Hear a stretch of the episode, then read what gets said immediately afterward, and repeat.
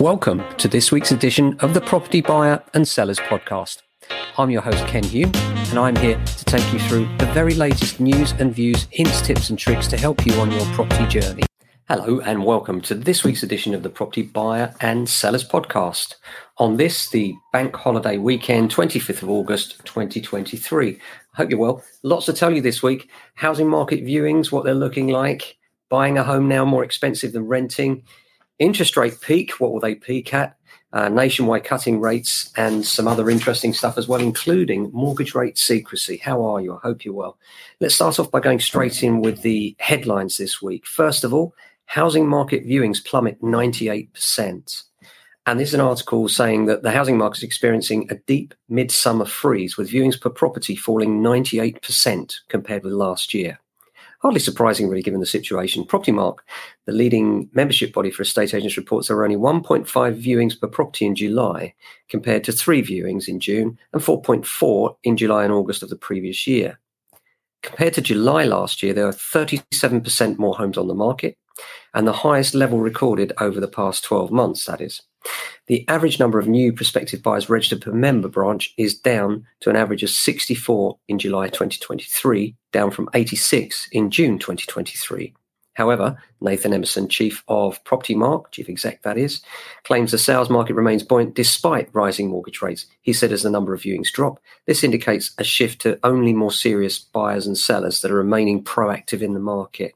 Well, there is some truth in this and there is some drama in this, which is unnecessarily shocking. First of all, in a tighter market, we can expect in the holiday period that there will be less viewings anyway, because there's not the desperation that comes with rising prices and people struggling to get onto the market. Meaning that if property prices are moving quickly, then it's natural for buyers to want to dive in as quickly as possible and make sure they don't miss out.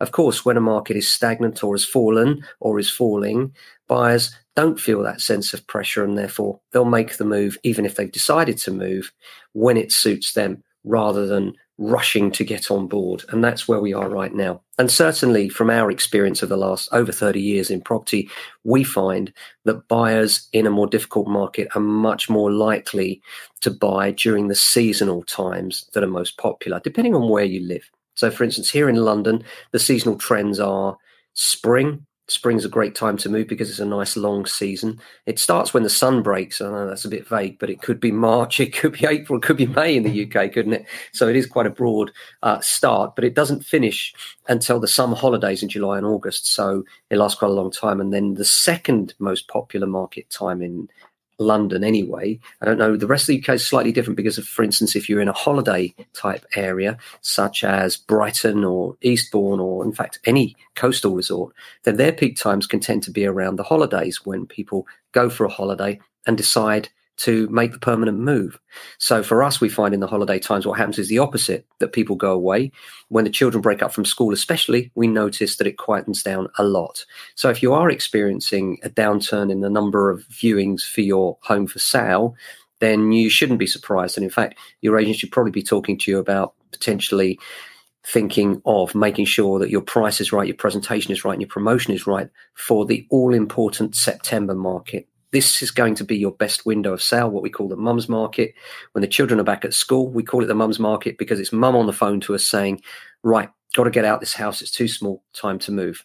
Will there be less of them this year? Yes, of course. But there's also significantly less property available. So hopefully one thing will balance out the other. We're certainly finding that here in London, although we hear on the stats that there's more properties available. A lot of the properties that are coming available, in my experience, are coming at a totally wrong price point. And by that I mean the price that they should be quoting plus 10% um, when really the market's dropped 5%. So they can be as much as 15% out very easily and quite often a 20 or 25% out. And frankly, they're not moving anytime soon. So you can almost discount those properties from the market because they're not competitive with the rest of the market, the broader market. So if you're thinking of selling this year, make sure you prepare your home and get ready. And a great time to release in our experience here at James Alexander is actually springtime. Second week in is a fantastic time to start marketing because that's when your audience will be there. Now, it's quite a short market in the sense that it closes down again, guess what? when the weather goes nasty, when it gets darker and colder. So, uh, middle of October to the end of October, it starts quietening down. And if you haven't got to buy by the 1st November, best advice may be to pull your property off the market and think about selling in the following year because the winter months are always tougher. If you need to sell, there are still buyers and sellers out there, but it will be tougher. And we can expect, especially in a tighter market, some more price falls around that time for those that do wish to sell. Although there won't be that many available, those people will discount in order to get their homes moved. Buying a home is now expensive, more expensive than renting. This is an article in the Daily Telegraph. It says that it's the first time in 13 years, according to Zoopla, first time buyers are now having to pay an extra £122 a month on a mortgage compared to renting the same property. That's an extra £1,500 a year. The price difference is even higher in London, where first time buyers must pay an extra £493 a month on a mortgage compared to renting. That's a premium of 24%. In the southeast, the second most expensive region outside of the capital, First time buyer mortgage payments now cost 17% more than local rents, or £2,580 a year. Rupert Simmons, the director at John D. Wood, said first time buyers are assessing whether the benefits of owning a property outweigh the financial strain posed by higher monthly mortgage payments. Some are deciding to move further out from city centres to more affordable neighbourhoods where the gap between renting and buying might be narrower. Others are seeking guidance on innovative financing options. Well, the other thing to say about that is anybody that's in a current mortgage is probably on a fixed rate, so may not be adversely affected immediately. These things affect people in different ways depending on where they are in the cycle of their last fixed rate, of course. Now, the Daily Mail uh, and the i say that interest rates are due to peak at 5.5%, and they think that will happen in September. This will be interesting to see because there are lots of people predicting higher than that. There are people predicting 6%. Certainly, the general expectation is that interest rates may go up again. Uh, but economists predict that interest rates will peak at 5.5% in September, according to the article, despite inflation falling to 6.8% in July from 7.89%, sorry, in June. All but one of the 52 economists polled expect the base rate to rise by 0.25 percentage points, when the Bank of England's Monetary Policy Committee meets on the 21st of September. Yeah, so every the common consensus is we're looking at another quarter point rise on 21st of September. One analyst said that they preferred a half point increase to 5.75%. So, ouch. The Economist poll expect inflation to average 6.8% this quarter, falling to 4.7% in quarter four. They do not expect price rises to fall below the bank's 2% target until at least 2025. Of course, that's the key inflation measure, and the Bank of England are aiming to target that as far as interest rates are concerned. It's a fairly blunt instrument, though, and I do think that the government now should be thinking about how they can help with this because people are really, really struggling. Now on to Section 21. You may know Section 21 are the evictions that are set to become illegal under the Renters Reform Act. And ironically, because they're being outlawed after the Renters Reform Act, they're soaring more than ever. Um, Section 21 evictions are set to soar even higher. A property association leader has forecast because of the threat to abolish them. Data released last week revealed the court proceedings for Section 21s in England reached their highest level for six years ahead of the Renters Reform Bill. Jonathan Rolland, head of the National Association of Property Buyers, says worse is to come. This will be driven by the fact that many landlords are likely to be rushing to beat the ban on Section 21 evictions. Selling at the top of the market also has an impact in this area too. Homes sell faster and for more money empty, especially now the heart of the buy to let sector has been ripped out by high tax, high interest rates, and legislation. Data released by the Ministry of Justice last week showed that 7,000 491 Section 21 eviction claims were brought before the courts between April and June. That's the second highest recorded number since 2017.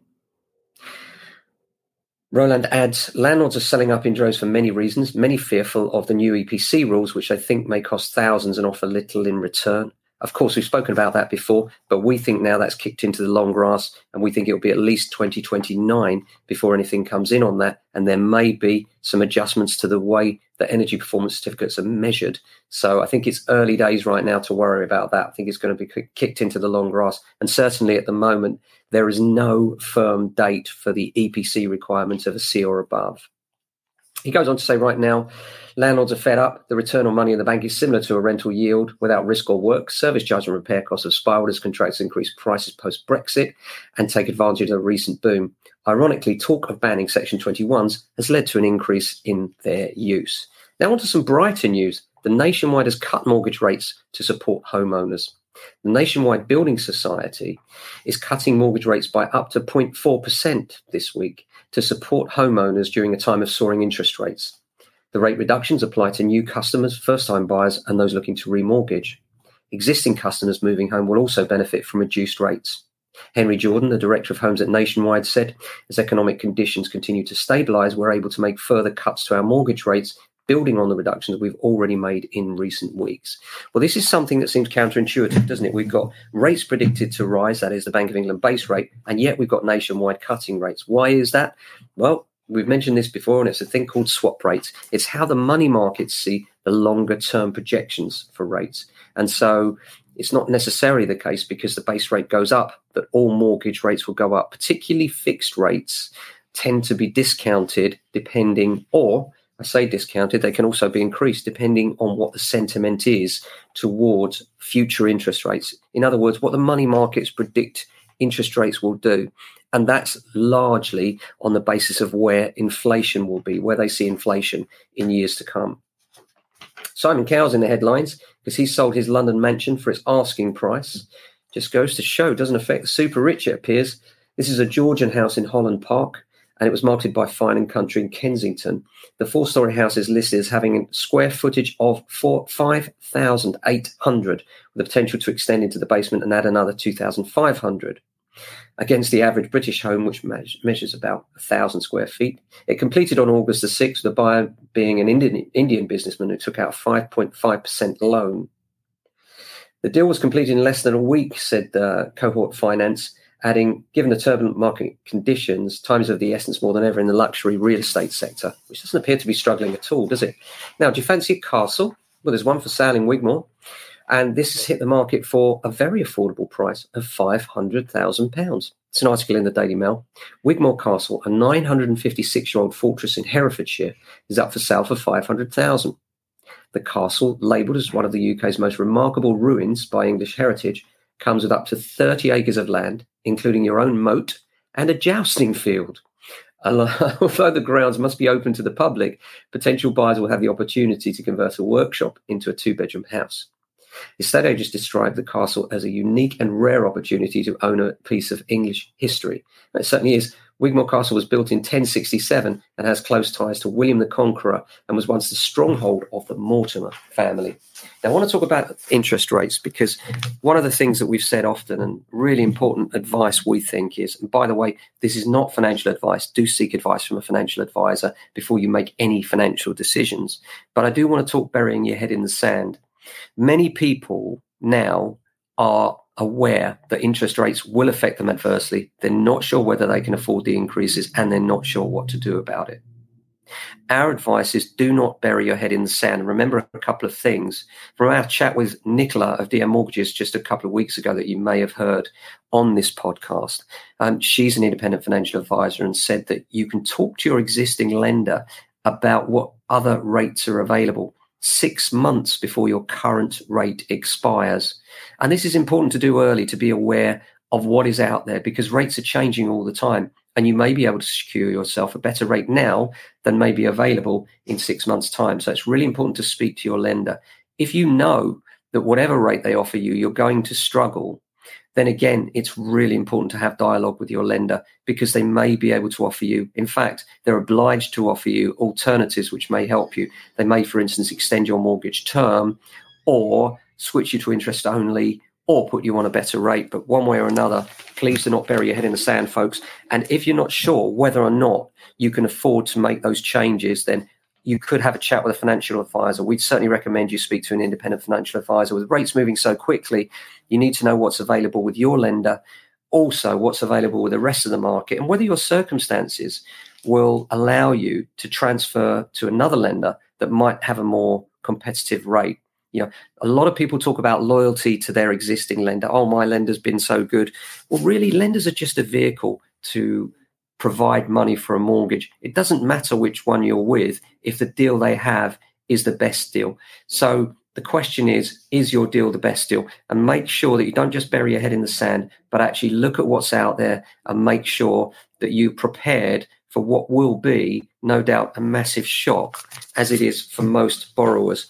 Um, I want to talk a little bit about that now with an article I saw in Which this week, which I thought was interesting and might inform you. And this is from a lady called Fay Lipson. And she said, homeowners face a palpitation inducing silence around when mortgage deals would be withdrawn. Now, this is an interesting article. She said her fixed mortgage rate is one of 800,000 ending this year. With childcare costs for two young children, I knew we may not be accepted by another provider, she says, but that a product transfer with our existing lender wouldn't have the same affordability checks. She'd identified a decent deal with a lender, her lender that is, that could be locked in within a few clicks in its app. But following the mantra of always speaking with a mortgage advisor, I filled in an extensive form, booked a call with one of the UK's largest brokers. The broker confirmed the deal I'd seen was quite competitive and said he'd do a whole market analysis the next day to be sure. But the next morning, I was horrified to see the deal had been replaced with a much more expensive alternative. I called the broker, who said he had no way of knowing the deal would be withdrawn. He confirmed we wouldn't be eligible without another provider and had no choice but to accept a significantly worse deal. An independent broker disputed these claims and said that the provider had warned brokers it would be withdrawing the lower rates. So she made a formal complaint to a broker's head office, and the response was actually great. It admitted the fault immediately, said it had got the email and its broker missed it. She was offered reimbursement for the extra 1,400 she'd be paying over the mortgage term due to the oversight. And what she goes on to say, which is quite right, is this expensive, stressful error could have been avoided if providers signal clearly on their public facing apps and websites when deals end. Then she'd have seen for herself rather than rely on a busy broker's memory of his emails, and it would have stopped her seeking advice. It wouldn't have stopped her seeking advice, rather, but at least she'd know uh, early on that the deal was about to be withdrawn and she could have made an informed decision rather than find herself having to go through all that stress. So it just goes to show you need to speak to an independent advisor, but you need to be really aware of what's going on out there. And you need to speak to your lender to find out whether deals are likely to be withdrawn. Um, so it's really hard to keep informed. And this is where independent financial advisors, and you can see from that article that there's also redress available to you via complaints procedures if they get it wrong. So think about an IFA. If you need a name, then as you probably already know, we have a couple of names, and Nicola McKenzie of DM Mortgages is one of them. Um, uh, great firm, and they can help you with that advice. Drop me an email, ken at jamesalexander.com, or give me a call if you want their details on 0208 679 8601. Now, bank holiday weekends, what's it going to be like for property? Well, here in London, I can tell you it will be quiet. Why? Because most people extend their summer holidays using the bank holiday because it's like a free day, isn't it? So they might go away on the Thursday and take a couple of days holiday from work and then extend their holiday over to the Wednesday and incorporating in or nicking, if you like, that bank holiday weekend. So it's always quiet on a bank holiday. We find that it doesn't really get back to inverted commas normal, whatever normal is, until the second week in September. So we suspect it will quieten down for both sales and lettings. Lettings not so much so, because pretty much like sales last year, it's such a boom, and there are so many hundreds of people looking that, frankly, even if the number of people looking drops by two thirds, there's still going to be more tenants looking than there are properties available. Um, so from that point of view, if you're thinking of selling, our advice would be, especially here in London and the home counties, you might be better off waiting until that September window opens up because you don't want to be that property that's been around for a while because it looks bad. Nobody wants what nobody wants, remember. And you want to be that fresh new instruction that's just come to market, everybody's excited by, so that people will consider offering right away. Remember, it's a very small window in September. So if you are keen to sell, make sure that you get three things right pricing, presentation and promotion. And this means dealing with a high quality agent in our experience. You can do it yourself. And if you're capable of doing that, very good luck to you. But you do need to make sure you've got your photographs right, your description right. You need to make sure that you have exposure right as well. And that means particularly making sure that you are on Rightmove and Zoopla and that the inquiries are handled correctly. For most of us in the UK, that means using an agent. Choose your agents carefully. We would advise that you look on Google. There's a website called All Agents that rates agents beside each other, and you can look to see which agents are offering the best service in your area. So hopeful that's hope that's helpful for you this week. We'll be back next week with another edition. But until then, look after yourselves and if you can, your family and friends. Thanks for watching. Thank you so much for joining us on yet another edition of the Property Buyer and Sellers Podcast. You can find out more at our website, jamesalexander.com. You can email me directly, ken at jamesalexander.com. We are estate agents and we can give you hints, tips, tricks, and advice wherever you're buying, selling, moving to, or from. Thanks to Ben Sounds for the intro and outro today, and thanks to Jack Bowles for production.